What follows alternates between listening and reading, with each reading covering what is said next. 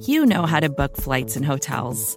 All you're missing is a tool to help you plan that unbelievable travel experience. That's why you need Viator. Book guided tours, excursions, and more in one place. There are over 300,000 travel experiences to choose from, so you can find something for everyone. And Viator offers free cancellation and 24 7 customer support for worry free travel. Download the Viator app now and use code Viator10 for 10% off your first booking in the app. Find travel experiences for you. Do more with Viator.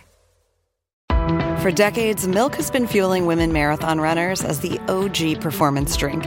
And in the new docu-series Running Sucks, brought to you by Team Milk, Abby Ayres takes us on a journey of self-discovery as she meets several groups of empowered women runners to find out what drives them, what fuels them, and what pushes them to go the distance. And in the process, she learns that she too can be a distance runner.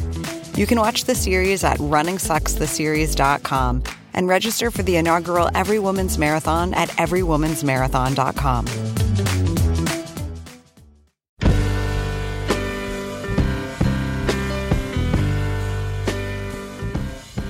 Hey, welcome to the Longform Podcast. I'm your co-host, Aaron Lammer, here with Max Linsky of Longform and Evan Ratliff of The Atavist. It's a lovely morning in Brooklyn, balmy 51 degrees.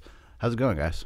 It's going great. I'm in a good mood. I'm in a real good in a mood. good mood. I'm in a good mood. Evan is in the same mood.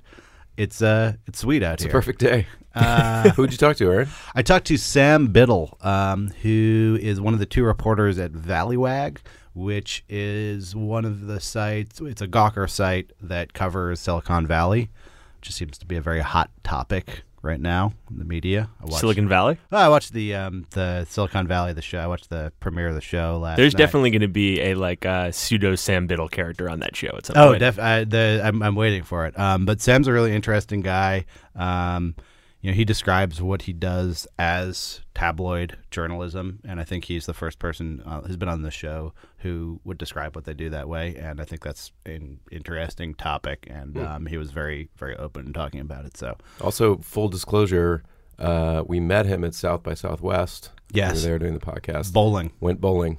Bowled the game of my life. Oh my, yeah, you had what? Two strikes. yeah, Uh, what? Two strikes, I think. I think I had three strikes and a spare. yeah. oh, I thought it was two strikes. that we was did like a four frames. that was a that was also like a weird like uh drunken you didn't get the full due for how good you were bowling because I no know. one was no paying one- attention That's why I'm going to keep bringing it up anytime I see any of those people. Aaron uh, Evans quite focused on not getting his due for that bowling performance, which was amazing. Two strikes is really good. that we should place have was a bowling sponsor this week. Do we have a sponsor this week? Yeah, what's that like terrible bowling place in Manhattan? That were like the party bowl place. Well, now, they'll Well, now never they're sponsor. Who is our sponsor? our sponsor is Tiny Letter from the good people at Mailchimp. It's a simple way to get an email newsletter going. Recommended by me. Take it away, Aaron and Sam. Hello, welcome Sam Biddle. Thanks for having me. Where are you coming from? I'm coming from uh, the the very dimly lit Gawker offices in uh, in Soho, just right over the river. Very nice, very nice. Um, a lot of people who come on the show are uh, like long form magazine journalists, and I think that job is kind of well defined. But uh, Right. your job is less well defined, maybe to our readers. So you are now a reporter for Valleywag, Right. which is a Gawker subsite. What does Valleywag do? Valleywag uh, provides a, a I, I, I would hope a counterbalance, uh, countervailing force to sites like TechCrunch Uh-huh. uh, and even mainstream newspaper uh, tech coverage. Uh, it focuses on Silicon Valley, but also the New York tech scene, um, and it provides a critical, at times harsh and deliberately insulting uh, view of that of that coddled world. So for someone who say like is not exposed to the complementary Sure. tech coverage or the critical tech coverage, like what is what is the conflict there? What is what is the sort of underlying basic tension between those two sort of rival journalistic camps? So almost all coverage of tech, whether it's consumer tech or startups or you know just on the business side, is promotional.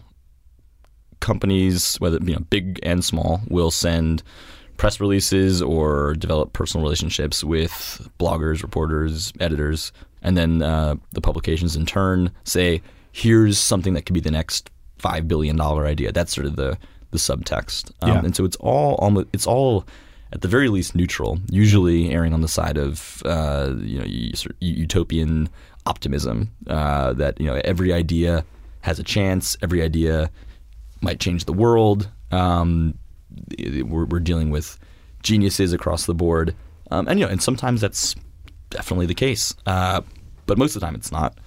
And so, uh, you know, you, you don't get people who are willing to say, "I'm going to pass on this because it just doesn't make any sense." We don't need a, a fifth dry cleaning pickup service from your phone in San Francisco Right. I, I think sites like TechCrunch, which deal, which you know, for people who don't read TechCrunch, is a, a, a pretty much by the by the numbers trade uh, publication for Silicon Valley, and they their philosophy has always been we'll write almost anything about any company um, because they they prize uh, being first and having an exclusive on uh, on a company or a company announcement over everything else. I mean, it's interesting to define what you do so much in opposition to something else.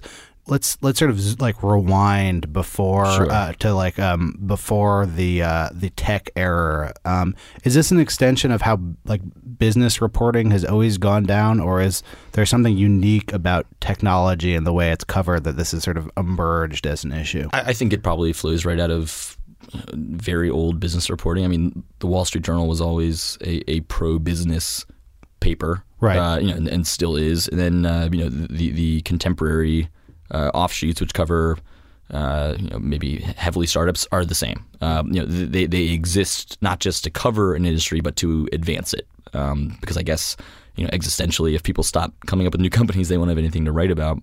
So what what lights up your like story the storyboard in your mind? Like what's like what's what are the sort of like elements of something that you're like, yes, this is a Valleywag story. Oh man, um, I mean any kind of bad behavior because I mean it, it, Valleywag is and just like Gawker.com, uh, they are both tabloids. Yeah. I mean, and that's that's what it is. People often say, "Oh, you know, yeah, right, you guys write for a tabloid." I'm like, "Yeah, we'll, we'll be the first ones to admit it." The best story that I think we've covered uh, so far, it'll be almost a year since Valleywag was restarted Yeah. um, last spring, was the Sean Parker wedding, uh, the, the Facebook billionaire who had his uh, his his nuptials in uh, a redwood, an endangered redwood uh, habitat. Uh, whenever someone is completely removed from the standards of behavior that everyone else is uh, is, is held to, that's a great Valleywag story. Um, Ah, I mean, okay. you're dealing with people who who live in a fantasy world, um, both of in, in in terms of what makes sense as a business and what is okay behavior for a human. I mean, you, you have people who will. Uh, I, there was one. There was one yesterday that, that will help people find, uh, you know, get paired up with private jet pilots, and this is, you know, uh, that this could be a viable business on its own is is is nutty. Um, but then and then you have them applying the same sort of uh, wacky senses of judgment to their private lives. So there's it usually goes both ways. How much of that is like let's take that that Sean Parker wedding story, which is a story that was reported widely, you know, probably up to the New York Times Right. and you know, but uh, your coverage of it was quite relentless and quite extensive. How much of that is original reporting versus sort of scouring the internet for other things and sort of compiling them into a stream of Sean Parker hate? Right. Uh, I like to think it's both, uh, and, and I think that something you can deliver that's original is being willing to say, this guy isn't just having an extravagant wedding. I mean, he, there's he's demonstrating sociopathic tendencies. I mean, there's this there's really a personality, a character issue here, and that's something that the Times can't say and, and, and won't say. I mean, we're all looking at basically the same uh, state California state documents. Uh, you know, they they let out a, a a report about the extent of the damage after the wedding. Uh, you know, in, in in that case, the state wouldn't talk to me. I don't think they would really talk to anyone. Um, so I mean, it, it, it is a lot of taking the same material, and it's a matter of what you do with it. You know, w- are you willing to say that this was not just a, a, very fancy wedding, but that it was a reckless wedding, and that it was indicative of uh, you know bad taste gone awry, and that Sean Parker is maybe not maybe a bad guy. It's that sort of willingness to take an original tone and to say what papers like the the Times or the Post or the Journal won't. Um, that I think set us apart. And it, yeah, it does come off as relentless. And and I mean, we were, I was. Uh, Does that make the entire project something of an op-ed?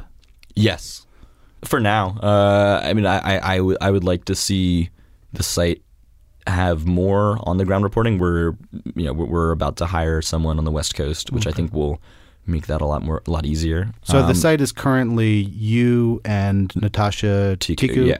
When when you think of it as an op-ed in that way, whose opinion is Valleywag? the voice is one that says this industry does not deserve the universal praise that it receives. It doesn't deserve the pass it receives from people who should otherwise be criticizing it. And it's a lot of overgrown, you know, uh, entitled man children pulling price tags out of the ether and passing them around. I mean, it, it, it is considering Silicon Valley worthy of contempt is, is is the sort of first premise that we that we work from. Not that it's all bad at all. I mean, I I, I wrote for Gizmodo for three years. I I really do love and am fascinated by technology. Uh, you know, I, I'm not advocating some return to the, the Victorian era. It's just that it's arrived at a point where it is the new overclass. Uh, it is what Wall Street has been or was for so long and will demonstrate the same excesses and the same poor behavior. Um, so just you cannot state that enough. That that is the the editorial. I mean, that voice. certainly echoed. Uh, we had uh, Kevin Roose on the show a few weeks ago, Right. um, who recently left New York Mm-hmm. and stopped covering Wall Street in favor of moving to California and covering California. And I read his book, and the most notable thing in his book is how boring the life of a junior analyst is, how incredibly sedate it is. There's a level to which the money is still there, but the it's not the Michael Lewis uh, Wall Street culture Right. of the 80s. Yeah. And some of that stuff has moved to Silicon Valley. Do you see that culture and, and the business as being inextricably intertwined? I do. Yeah, It- it's it's because you move. You don't move out there for the money, although the money is good, um, even if it's the hope of stock options or equity, which probably won't be an immediate payoff. You're going out there for the perception that what you're doing is cool. No one uh, is is under the impression that Wall Street is cool. People on Wall Street don't think they're doing anything cool. They're doing it for the money, and they're fine with that. And frankly, I'm fine with them being fine with that. They're at least open about it. You go to Silicon Valley because you think I'm going to be part of something that's going to change history. Uh, that ends up maybe being an app that lets you hail a cab. The, the, the notion is that you're part of something world historical and really trendy and you know, sort of sexy in, in, in how cutting edge it is and willing to experiment. So I mean, you, you get to say, I'm part of this gold rush. It sounds cool, you know. Uh, I mean, I, I, I get the draw. As part of a sort of a, um, a media counter narrative to that narrative, where does that original narrative trickle down from? I mean, how how does it come? I mean, this is this was in Roose's book. How does it come that those same Princeton and Harvard graduates that were once aimed at banking are now moving to Palo Alto? What, what media sort of ta- taught them that? it was the same media that printed Google's "Don't be evil" motto uh, over and over and over again without saying, "Well, does that first of all does that even make sense as a as the motto of a company, and are they living up to it?" Uh, I mean, that, that that was propagated without any kind of skepticism that that a company like Google was like you know Woodstock uh, of of big tech. Um, I mean, now I think it's it's clear to everyone that Google is you know is is just another AT and T uh, without scruples.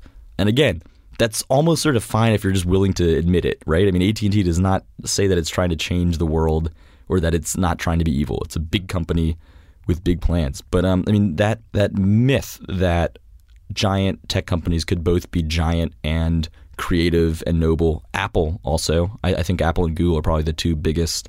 They're probably the originators of, of that myth. Um, you know that that someone like Steve Jobs was more Leonardo da Vinci than uh, you know uh, Andrew Carnegie or something. I, I, I, they were somehow given a pass. Their poor behavior, of which there was a lot in case of a guy like Steve Jobs, was totally eclipsed by all the sexy, uh, you know, high budget uh, TV ads you know, for iPods Yeah. and stuff. I mean, uh, and, and it was not reconsidered until really his death. But by that point, you had a generation of kids who wanted to be the next Stephen Waz. That set into motion things that are still, I think, uh, tugging on the the minds of teens. You know, they, they they still want that. That's still a very real myth to to subscribe you know, to believe in. So you seem very confident in, in that in that sort in your your view, that worldview. Um, I'm wondering how you sort of came to that conclusion, like about your sort of your journey to uh, to, to become a a, a dissident uh, against Sure, it. So you started at uh, Gizmodo pretty much shortly after you were in col- uh, Yeah. out of college. Yeah. Wh- What did what did you want to do as a as a y- slightly younger man? You're still a young man. Right. Uh, I always wanted to to write for a living. I was always, you know, and still am a pretty big tech geek. So that was just the stu- the the subject matter I was interested in uh, personally. And then I had a chance to write for a living about stuff that I was interested in. I mean, who would who would ever turn that down? And it, and it was a great job. But towards the end, I started to get really frustrated, and it, and it started to sort of make me feel dark. You start to see that really cool new phone, not just as a really cool new phone, but you're dealing with the PR people on the other side who are trying to manipulate you and manipulate a lot of people who are going to buy that new phone. You know, you, you read about in the case of Apple, you read and research and write about all the you know, labor abuses that take place behind the scenes. You read a biography of a guy like Steve Jobs and dig deep into his life. Uh, just by uh, being exposed to the industry for a long time, you have to either decide, I don't care that this is really just like any other part of the the economy, um, and that it's mercenary, or you can say, I this this bothers me. You know, I mean, because tech is looked at unlike coal mining or unlike the car industry. When it's it's all the same the same ideas, right? You're building shit and selling it. And again, there's nothing wrong with that. But I think what's what's wrong is marketing tech as something noble and beautiful and somehow exempt from the same criticisms of the rest of capitalism, right? I mean, it's still just designing, building, marketing commodities. So, I mean, I, I think that I, I got sort of burned by buying into it and covering it for so long without, you know, being willing to admit that to myself. You know, I, I was I would just get frustrated. I'm interested in the very first thing you said. Because I always wanted to be, I wanted to be a writer. I wanted to write uh, professionally. Yeah. and uh, that seems to be a fairly common um, thread among people Sure. who become professional writers. but uh, your job is pretty unique. I'm assuming that you weren't like. What I want to do is like start a tabloid where I like get into crazy fights with tech CEOs. So Yeah. what? That's for sure. Yeah. What what kind like what kind of writing um, interested you when you were younger? God, an, any kind. I mean, there are there are some extremely embarrassing music reviews that I did in college that, thank God, are very hard to find on Google. Um, you got to watch out because there's people who you have you have the right audience to track your I- track you down. I can't even find them sometimes. Um, but I mean, you know that that you know there was a time when I thought, oh, you know, I'll I'll write for Pitchfork. You know, Yeah. I don't think I was I would ever have been good enough to do that. But that was something that interested me. You know, sort of uh, arts and culture stuff. Uh, you know, I. I think I just wound up there by accident, by a combination of being lucky and meeting some really amazing people who gave me a chance Yeah. to cover tech. Um, you know, if I had been uh, recently out of college and someone said, "Hey, why you know, do you want to get paid to write music reviews?" I, should, I would have said, "Great, that sounds fantastic." Maybe I'd be talking to you about something very different right now. But I mean, I I, I did sort of wind up here uh, without much of a plan. I was given a chance to write about things that I would have cared about, even if I didn't have a job writing. You've been in in working at uh, at Valleywag. You've gone after many many CEOs of companies worth many many millions and billions of dollars. Um, Right. Fairly, like uh, personally. To the point where there are often stories about people's uh, uh, marital relationships, the Google, their uh, families. This is not business reporting. This is Oh, yeah. personal reporting. Right. And I know that people have also, you know, that stuff does bounce back. The the longest um, article I read in preparing for this show was not an article you wrote. It was a four thousand word screed against you. There have been a few of those. Yeah. Um, that actually had some fairly like well researched information about you that helped me prepare for this interview.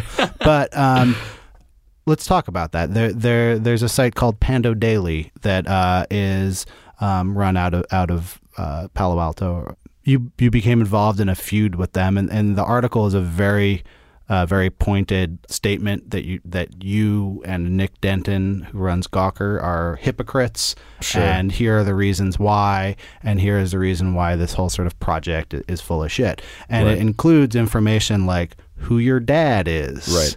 Um, what is that like? so that that uh, that article came out while I was home for uh, for Christmas, and I just I think I think I read it the day after. I just thought, man, what a sad way to spend the holidays, like writing Yeah. the, the- Bible about me. If that's how people would like to spend their their time, and that's what they want to build their career around, you know, have fun. It didn't bother me. I thought it was, you know, my, my friends sent it around and we all sort of got a kick out of it. But, you know, I went back to work after that and everything was the same. So, what in your experiences has given you pause? I mean, have there been moments where you've thought, um, "I've gone too far," Oh, or yeah. Um, like you tell me, like, sure. Uh, well, you mentioned personal relationships. I mean, I, I outed the identity of uh, Sergey Brin, the co-founder of Google. Um, he was having uh, an affair, and I, you know, I, I outed his girlfriend, uh, and you know, Jesus, that, that's a fucking mess. He, he has two little kids. He has a, a wife, and so I, I, I remember going home, being back in my apartment, and uh, a friend of mine who. Uh, whose opinion I you know care a lot about. She was really upset by the fact that I'd done that. Yeah, it, it made me think, and I, and I and I felt a little guilty, and I thought, should I have done this? I mean, I, you don't have I don't have time to really always think. Was that a good idea? You have to sort of autopilot uh, in, in the guilt area, and uh, if if it if it comes back, it comes back. Um, I would do it again. That was what I concluded. I, I would I would do it again a hundred times. But it, it it was it was a moment where I stopped and, and really thought about how this was a person who was walking around somewhere in San Francisco right that moment and was probably having a very difficult day. On the other hand, it was someone who decided to have an affair with one of the most powerful men in on the planet. I mean, Sergey Brin, as co-founder of Google, is certainly a public figure. Um, he's one of the most public figures when it comes to tech. It's hard to respect the privacy of uh, someone like that. I, I think th- even the notion of him having a private life after uh, living off of monetizing hours uh, is, is sort of silly. But again, that was my that's my job, right? My job is to find uh, and embarrass people in positions of power, and it was a hell of a story. And I'm uh, yeah, I would do it again tonight if I could. So you said that you have to work on a certain autopilot, and I assume that part of that is related to the fact that these posts go up very quickly, um, and that there is a, a time pressure with some of these issues that there are, you do have competition that are Yeah. trying to get this on the internet. But beyond the sort of um, linear autopilot, is it ethical autopilot? I mean, That's uh, what I meant. So how do you draw that ethical universe? So here's what I meant by by autopilot. I'm, I'm a very big believer in sleeping on it. Right? If, if you're if you're worried about something, take a day and think about it. But if I took the time that is that I think most people would agree is sufficient to say, you know what, I am completely sure I'm doing the right thing here. I'd still be working on the Sean Parker story. You know, there'd be a backlog of a million posts. You have to use a, a bunch of intuition when it comes to is this an ethically sound story? Is this worth hurting someone's feelings? I think that I've developed a pretty good instinct. There have been plenty of times when I have decided not to write about something, uh, and and I look back at those times and I'm very glad because you know, it's gratuitous or just hurtful for the sake of it. I, don't I don't want Valleywag to ever just be mean for the sake of being mean, and I think sometimes it it, it drifts into that territory, and I, and I really try to stop that. But yeah, you know, I, I have to go with a sort of a, a gut game time call. When it comes to legal things, we are very lucky at Gawker to have a very robust and uh, patient and very experienced legal team who uh, who is there to help with that sort of thing. Because yeah, I mean it's it's my job to dig up dirt and spread it around, but not to uh, break the law. What are times that you've come sort of to the brink and, and pulled back rather than pushing post? I, I have uh, a folder of uh, of photos of a, a tech figure and executive in their underwear that that I just cannot think of any justification for posting. Like, on, on paper, it's like, wow, yeah, tech CEO in underwear, great. But then I think, you know, what am I really accomplishing. What is the sort of source for, like, particularly for the most contentious information that you've uncovered? Where is this stuff coming to you from, and, and what's your method for collecting stories? You know, a, a lot of it comes completely anonymously. I don't I don't know who sends it to me. My best sources are all people I'll never I'll never know. I think a lot of people may not know what like an anonymous like source on the internet sure. is. Yeah. Um, what like this is like a weird um, email, like Hotmail address sends you like something. There there are plenty of services that let you send anonymous email from a disposable account. So, you know, I'll get an email that's like 60 characters of just gibberish, randomly generated letters and numbers at, you know, whatever.com and it won't be signed. It'll just say, "Here's something I heard." That's it, and I can't reply because they won't read it. So it, it just sort of arrives there like a, you know, a, a coin from the tooth fairy, and I can either do something with it or not. Sometimes it's not even enough to really act on, but that's how I get a lot of my good stuff. I'm guessing. Okay, so in the case of a photo, you can say whether it's a real or fake photo. But in the case of something that is not like a doesn't have like a nice attachment like that that proves it. Yeah. You've got this anonymous email sitting in your box. How do you go about vetting something like that? If I get an anonymous email um, that says I know that uh, you know Mark Zuckerberg is cheating on his wife, or I know that um, you know Sean Parker is embezzling money, I'm not going to post that. I mean, God, I would love to get those emails. So if anyone knows that to be true, Yeah. give, give, you know, shoot me uh, a message. If I get if I get that message and it says um, I work at so and so, look up these names, and, and there's sort of the beginning of a of a trail. that There's something to follow up. Also, if I start to hear the same rumor from what I can be sure are independent sources, it's not just the same person sending me the same message from different accounts.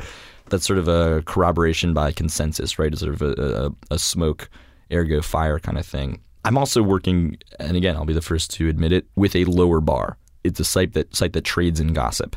So sometimes you present gossip as gossip. You're not saying it's true. Uh, you're saying this is what I've heard because you did hear it. You know, uh, you have to sort of act like you uh, you're at a bar and you overheard a loud conversation. Does that devalue when you do have something like great and it is not gossip? Does that devalue it that you do have a lower bar and that, that you've been publishing gossip? It certainly makes it harder to, to persuade uh, a skeptic or, or or a critic of the site who says, "Well, you guys post things that you're not sure true." Uh, you know, and, and even if I say, even even even if I really do know something is true, but let's say it's coming from an anonymous source, I can't just say, "Come on, take my word for it." People who don't want to believe it aren't going to believe it. Um, I think that's just sort of a hazard of the site. And if you read Valleywag, you probably you know you, you know what you're getting yourself into, which is that not everything is going to be verified or verifiable.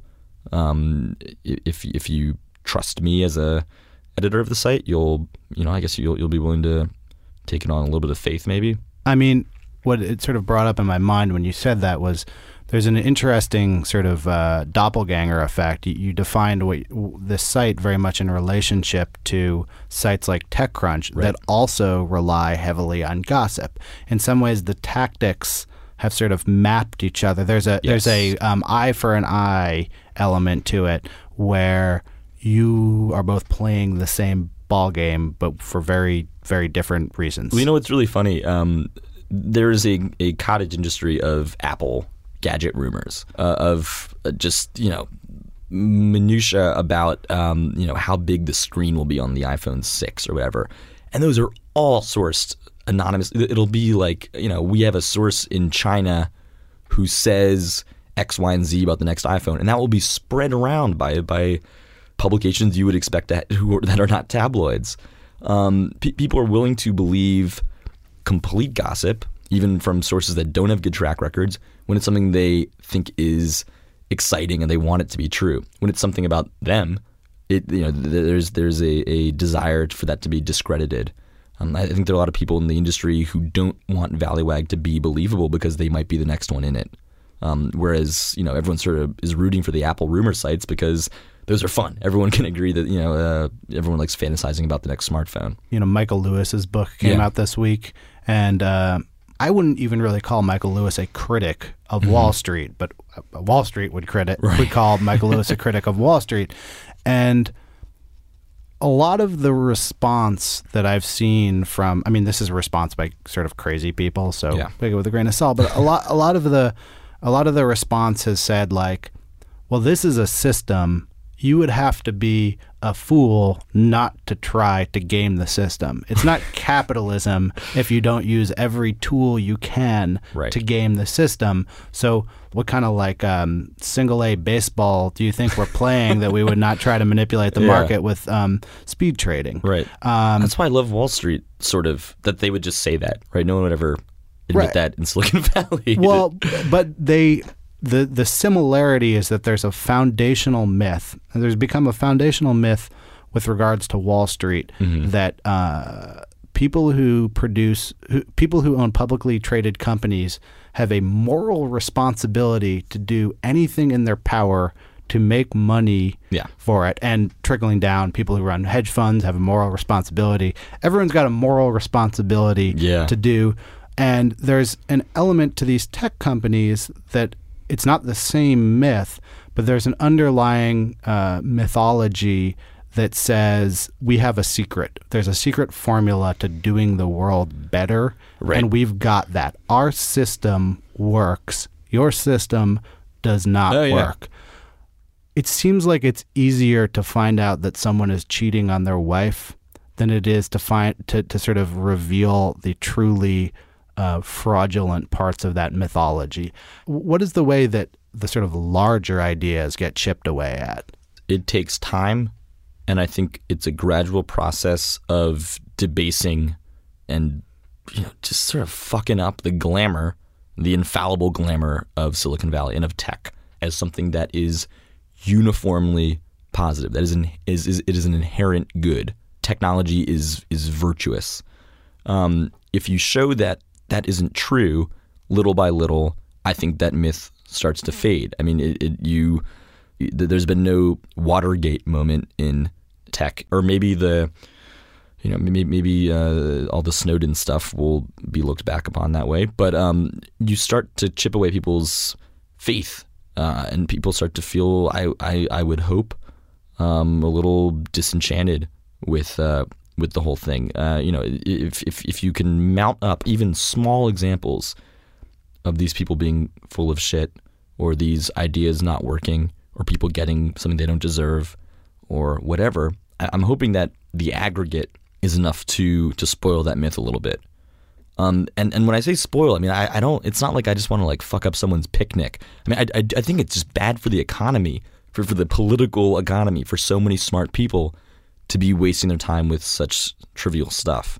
I think that it's great to encourage more people to study science and computer engineering and math, uh, but to then take those people, gifted people, and, and have them work on like another way to send 10 second videos from phone to phone. I mean, what that's it's you're squandering them. I would consider Valleywag a success if even a few people reconsidered uh, jump, you know, taking that taking that route with the gifts that they have.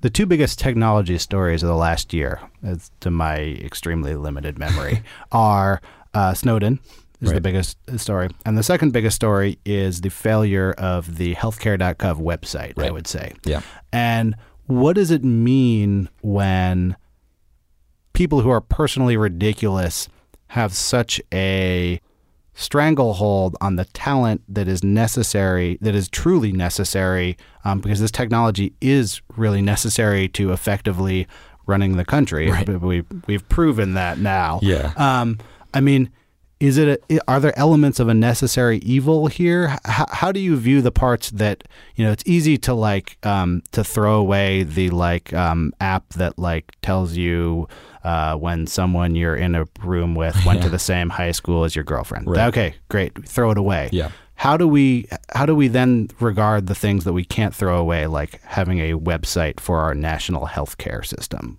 Well, look, I, I think the the really upsetting thing to me about the healthcare.gov uh, fiasco is that it played right into the hands of Silicon Valley. They were able to say, "We told you, you you, you let the government run this, and they're going to fuck it up.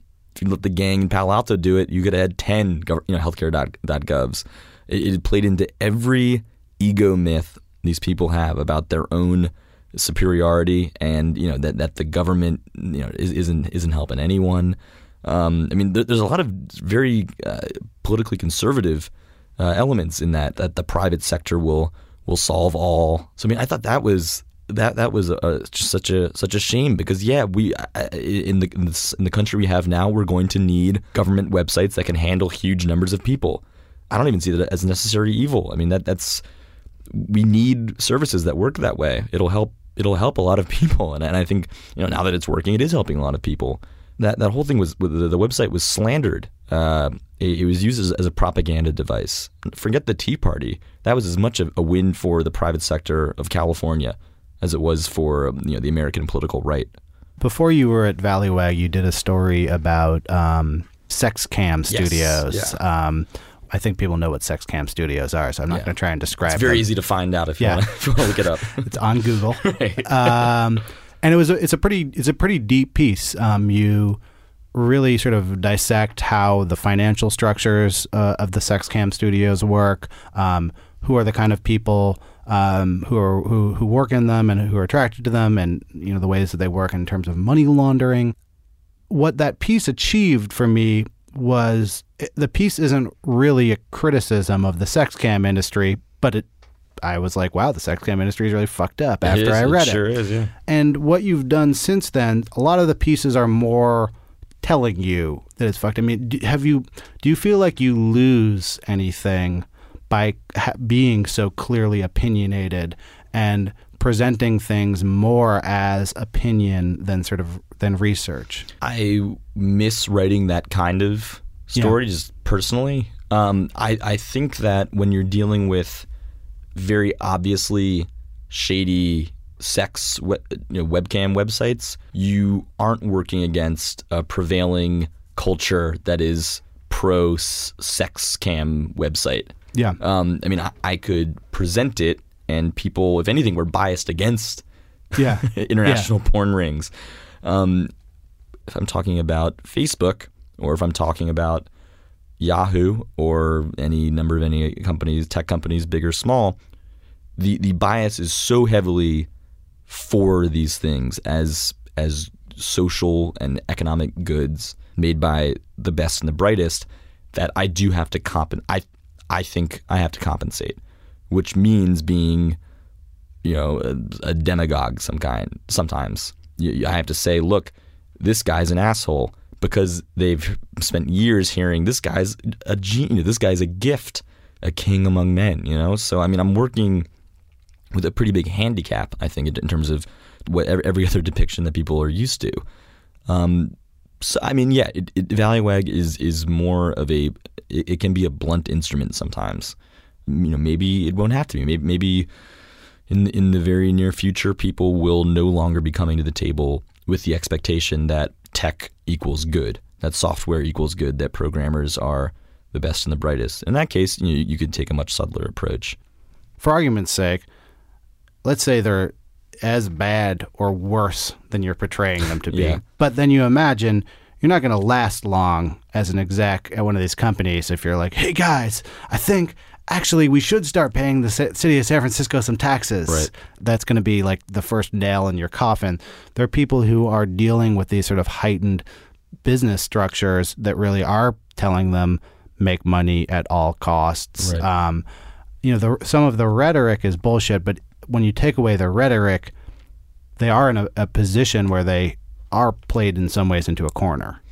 In terms of what being, being accountable to, uh, Being to shareholders, and, Yeah, I mean, I- when you look at the sort of larger structural issues, not the like crazy parties, but Yeah. the structural issues like not paying the city of San Francisco taxes. right.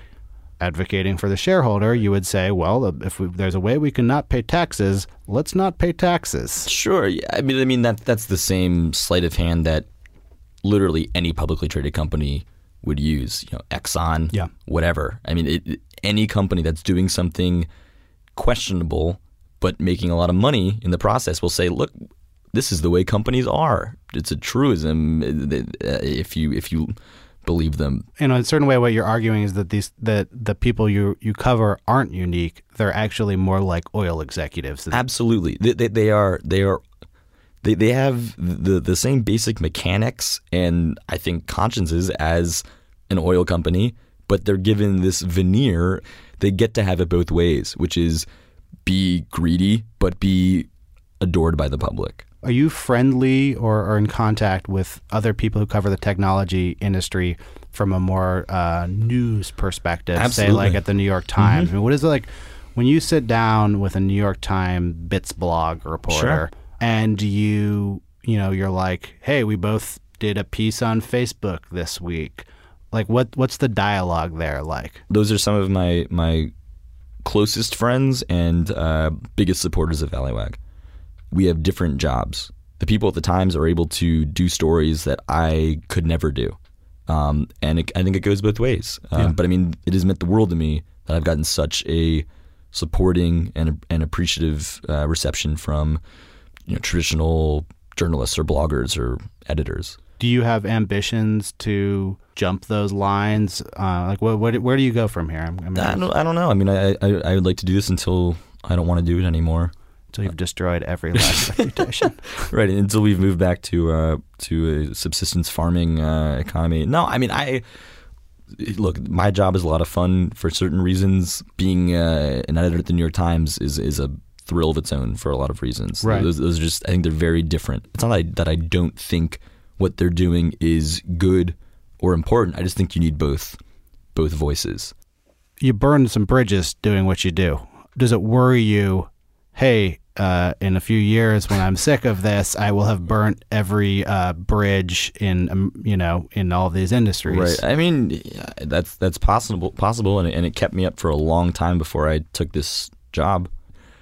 At this point, I am now confident I will not get a job at Facebook or Google or uh, you know a venture capital firm. That's okay with me. Look, I, I look at the people who I've respected the most, uh, working along with them at, at Gawker, and peop you know people who've left. You know, they go on to the New Yorker, to to Salon, to Vanity Fair.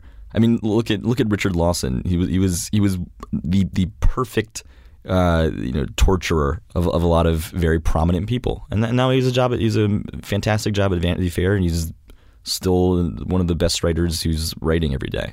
Um, yeah, I've I've burned bridges and closed avenues, and, and I would like to think mostly in jobs that I would have never gotten to begin with.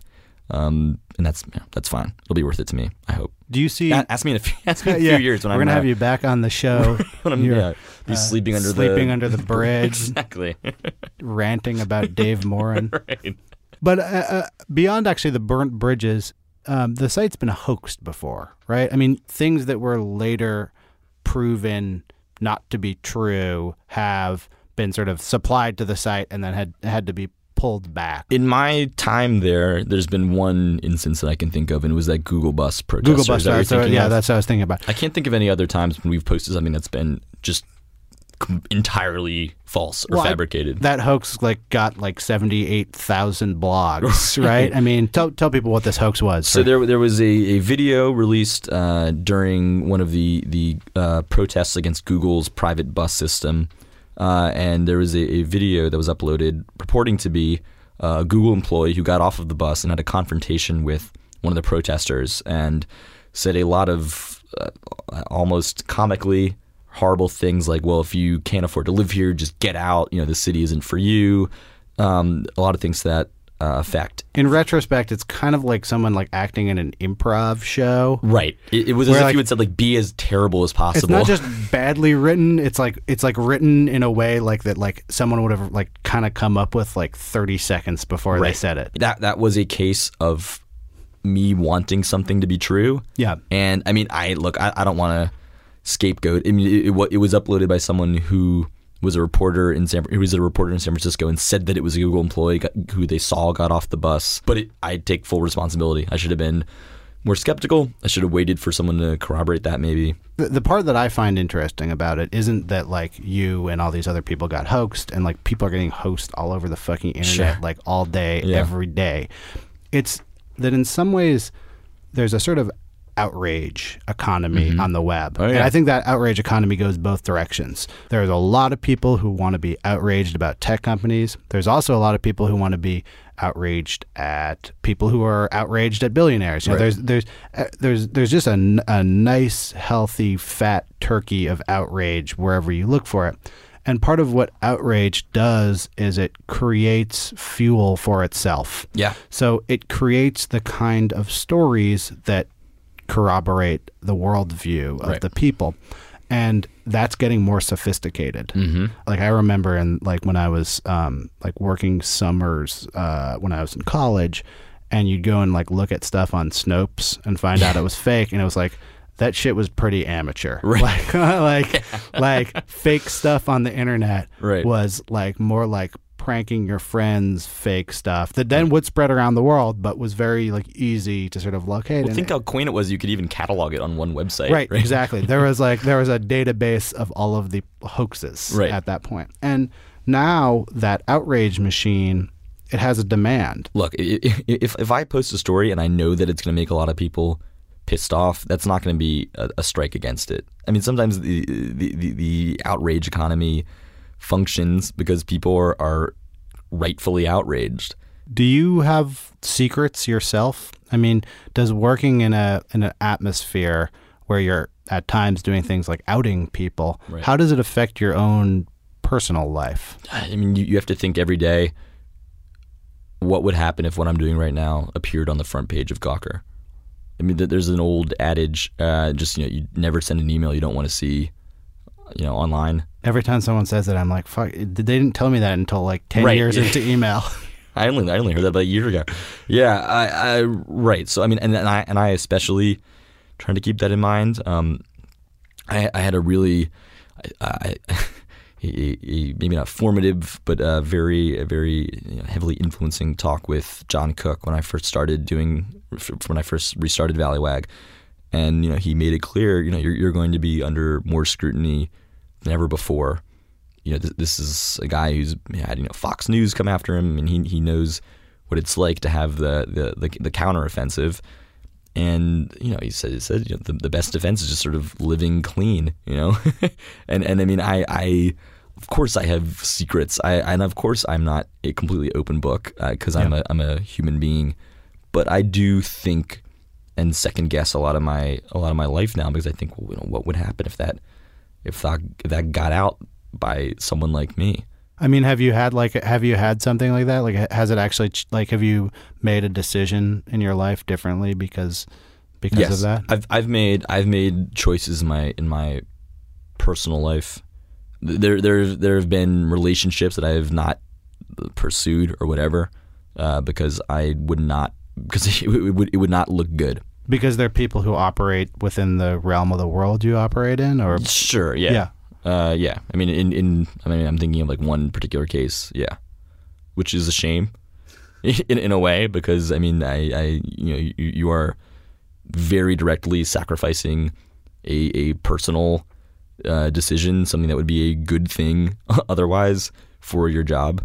But I mean, I, that's just the alternative is much, much more grim, and and uh, yeah, and that, that's that's meant foregoing uh, things that probably would have made me happy. what what is your relationship like with with um, John Cook or Cook is gone now? Yeah, Max- Max Read outgoing is- is, Max Read, and yeah. and Nick Denton is is the the uh, the godfather of, of the um, operation. Yeah. um, and I would really like to get him on the show. If you're listening, Nick Denton, please come on the show. I'll, I'll, I'll Um, pass that on. Um, I've sent him. I've sent him. Nick, I've sent you an email. why, why you not write me back? Um, no, but I'm interested in like when someone is is who who has who's been doing this for longer than you is sort of uh, jumping you into the gang. Um, like, what kind of advice does someone like that give? you have to be willing to have people say really horrible things about you all the time. You you have to get some pretty thick calluses. Um, I mean, I don't. I cannot imagine a, a form of invective that has not been uh, used against Nick Denton. What What is the worst thing that you remember someone saying about you?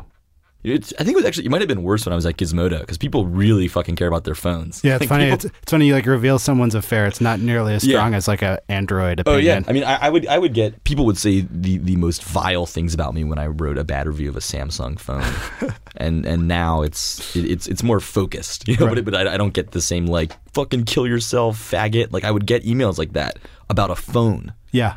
I got used to it early, is what I'm saying. So I mean, there's a sort of a flip side to working in an atmosphere like this that I think is interesting for um, for writers and, and people who listen to the show, which is Gawker is very open with metrics. I think you can just go pretty much go online and, and look at all of the sites and all of the individual writers, which is always fascinating to If me. you go to quantcast.com uh, slash whatever Gawker site you want to look up, there's full traffic information about them all. in a way, it's sort of like putting writing on the sort of uh, quantified self movement early by, by, by doing Yeah. that. And you've now been, you know, you've been now getting weighed in uh, every day for what, three or four years? Yeah, yeah, yeah. How does being able to see stuff like traffic um, and, and see like how people react to your writing and the comments and stuff, how has that affected what you write? I mean, has it been a way that you've tried to improve Oh man, your writing? Well, it, it's tough because I don't know any other way. My first job was writing for Gawker, and so I don't know what it's like to not be able to see how every single thing you write does. I'm with scare quotes. I, I mean, of course, there are going to be art stories that don't get a lot of hits, but I know are important. And conversely, there are going to be posts that are monster traffic, nuclear bombs, but are about trivial shit. That's just you know the the the, mystery hand of the internet at work. I I know that if I if there's a story that I'm that I'm proud of, that other people are are, are really into and, and appreciate, and it's good work, and it doesn't perform well, I'm able to divorce myself from that. Um, I but I I don't think that it really affects what I do. I mean, I think that there's a perception of Gawker uh, where like we're getting constant like printouts of of what what's working, and it's like you know more stories about you know people with brown hair. You know, Yeah. like we're getting these these very finely tuned um, uh, you know carrot and stick kind of thing. It informs what I write for sure, but it does not determine it. People talk about writing things with the hope that people will read them as if that's a bad thing, as if, as if not every fucking writer since the history of of of the written or spoken word has wanted an audience. Otherwise, I'd be at home. That's why I bring it up. It's interesting because uh, a lot of people who've been on the show who write for print magazines and then who who then um, sort of trickle the stories onto the web have almost no insight into the success or failures of stories they've done from a from a traffic perspective or just really like how what they're doing um, plays into the larger um, company that they're a part of. Uh, well, right. As, as far as as far as their own you know, fortune and future at the company, I don't know. But you know, with Twitter now, everyone can get Right. immediate feedback. You know, if if you write for a magazine that has no internet presence, I mean, I'm not even sure what that would be. But if, if you if you're not getting traffic feedback for your job, you can sure as hell get Twitter feedback. You can, you know, you're either you're either starting a conversation or you're not. Is it difficult to operate um, in that kind of an environment without like an editor, like a sort of a strong editorial voice, ahead, you know, above you saying like, "We want you to do this." Do you do you see yourself as your own editor? Yeah, I mean, I think th- people don't get how much autonomy there is at Gawker, which which is almost complete autonomy. Very few of the stories you see on Gawker are there because someone said write this. When you say, "I want to write this," and you're out there and you know you've got a great story and it's something you like really believe in, and you're like, "Fuck, I just I don't know how I can make this better." How, how do you? I mean, how, Well, we where do you go? who who are always there to work on a story Work with a story. you. So Um, they don't assign it, but if you bring a story Yes. in, it does get That's line absolutely right. level edited. Yes. Transitioning from doing like a Samsung review to doing like a feature story Yeah. about like Cam Studios. Right. Like what is that like from a prose level? it is one of the most rewarding things I've ever I've ever gone through. I mean, I people people complain so much about getting rewritten. I love I love it when something doesn't look like it did when I when I turned it in because I know it's better. It goes without saying that I feel better about those things that were edited and that I put you know my heart into versus a phone review. I think that's as good a place to end as any. showing, showing some uh, heart and passion. Uh, thank you very much for coming in, My Sam pleasure. Biddle. Thanks for having me. Um, we'll see you again in a few years. I'll be uh, I'll be shaking a, a styrofoam cup full of change outside your office. Hey, there, you wouldn't be you wouldn't be alone.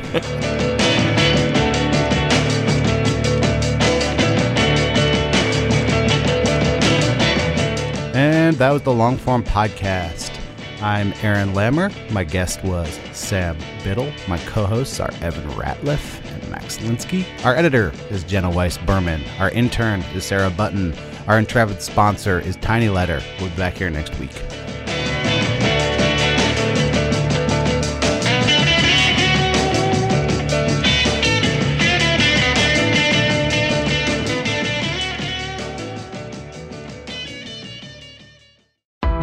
Why do you run? Why does anyone? I always thought that runners loved running, and that's not the case. Most runners hate running, but they choose to do it. In the new docu-series Running Sucks, brought to you by Team Milk, Abby Ayers learns why women runners everywhere are driven to go the distance. It really is about taking my power back and proving myself wrong. Team Milk is about fueling women's performance and helping them along their marathon journeys. You can sign up now for the inaugural Every Woman's Marathon taking place in Savannah, Georgia on November 16th, 2024. Learn more and register at everywomansmarathon.com.